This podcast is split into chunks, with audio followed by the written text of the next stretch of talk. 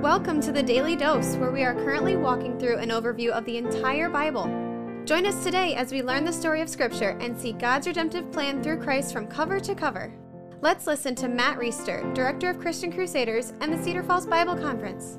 Today we're going to be in Matthew chapter 3. We're going to jump forward on the timeline about 25 or more years from where Matthew left us off at the end of chapter 2. So far, Jesus was born in Bethlehem. He fled to Egypt and then moved to Nazareth. And then we're in chapter 3, 25 years later or more. And we are introduced to one of my favorite biblical characters, John the Baptist. John the Baptist was brash. He called it like he saw it. He called people out. He was kind of a nonconformist. And we're going to see some of that here among other things. Let's check out chapter 3, verses 1 through 12. In those days, John the Baptist came preaching in the wilderness of Judea. Repent, for the kingdom of heaven is at hand. Kingdom of heaven is a phrase that Matthew uses. The other gospels use the phrase kingdom of God. They're basically interchangeable or synonymous, saying that this new era is being ushered in. This new kingdom, the kingdom of heaven, the kingdom of God, is being ushered in with the coming of Jesus. Verse 3 For this is he who was spoken of by the prophet Isaiah when he said, The voice of one crying in the wilderness, Prepare the way of the Lord, make his paths straight. So here's Matthew again, pointing back to the Old Testament. Remember, he's trying to convince these Israelites, these Jews, that Jesus is the one who is the Messiah, and this predecessor to Jesus, John the Baptist, was the one who was prophesied back in Isaiah. So another hook for his audience to draw a connection. Verse 4 Now John wore a garment of camel's hair and a leather belt around his waist, and his food was locusts and wild honey. Then Jerusalem and all Judea and all the region about the Jordan were going out to him. They were baptized by him in the Jordan River, confessing their sins. So these people are hearing about this guy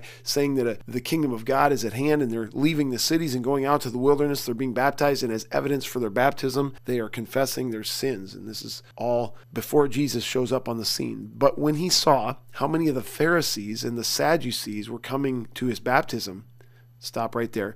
Pharisees are a group of basically commoners who are committed to following not just the law of the Old Testament, but extra biblical laws to keep them from breaking any of the laws. Very legalistic. The Sadducees see themselves a little bit more elite. They are strict followers of the law as well, but they have a lot of activity around the temple and they're kind of tied into the Roman aristocracy, and both of them, though, are groups of Jewish people. And he saw how many of the Pharisees and Sadducees were coming to his baptism. He said to them, You brood of vipers, who warned you to flee from the coming wrath? This is in reference to the punishment that Jesus is going to hand out at the end of this age to people who are unrepentant. Who warned you to flee from the wrath to come? Bear fruit in keeping with repentance, and do not presume to yourselves to say, we have Abraham as our father. For I tell you, God is able from these stones to raise up children of Abraham. Even now, the axe is laid at the root of the trees. Every tree, therefore, that does not bear good fruit is cut down and thrown into the fire. So, this is some straight preaching from John the Baptist. He's saying to these guys, Hey, who warned you guys to show up? You need to repent and you need to bear fruit that is in line with repentance. And don't tell me that you're good to go with the Lord because you are children of Abraham. Because John says God's able to raise up from these stones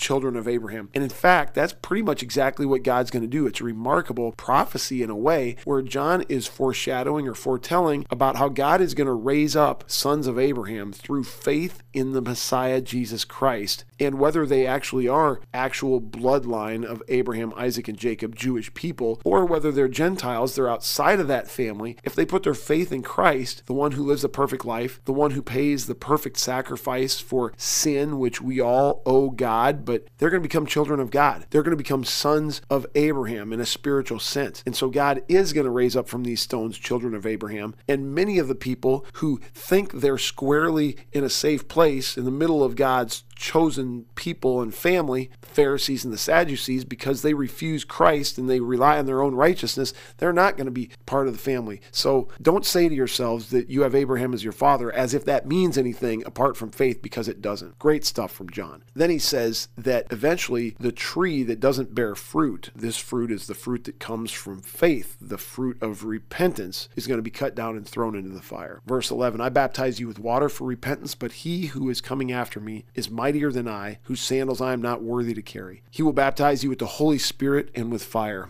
And we know that's true. When somebody puts their faith and trust in Christ, they are indwelled by the Holy Spirit, baptized by the Holy Spirit. He becomes their counselor, their guide, their conscience. He directs us. He brings scripture to life in our hearts and our minds. He gives us understanding. This is true that believers are baptized with fi- with Holy Spirit and with fire is a reference to what's going to happen later on in the book of Acts on the day of Pentecost when tongues of fire land on the people as the spirit, spirit is poured out for the first time on all believers. Finally verse 12 his winnowing fork is at hand and he will clear his threshing floor and gather his wheat into the barn, but the chaff he will burn with unquenchable fire. There's some great stuff in this passage that helps us frame our understanding of what is changing as we move into the new covenant, as the kingdom of God, the kingdom of heaven is at hand. And frankly, many elements just in this text that we read that shape our theological understanding of what it means to be part of God's family, who's in, who's not in, and who Jesus Jesus is going to be in the role he's going to play in bringing those things about as he comes. Matthew 3 1 through 12. Look at it again and be awed by what God is about to do and has done. Have a good day. The Daily Dose is a podcast of Christian Crusaders radio and internet ministry. Please subscribe to this podcast, leave a five star rating, and prayerfully consider financially supporting our ministry at ChristianCrusaders.org, where you can also find our weekly 30 minute radio broadcast, which airs on stations around the world, and where you can listen to our Conversations podcast featuring inspiring interviews with interesting Christians. We also want to highlight two ministry partners.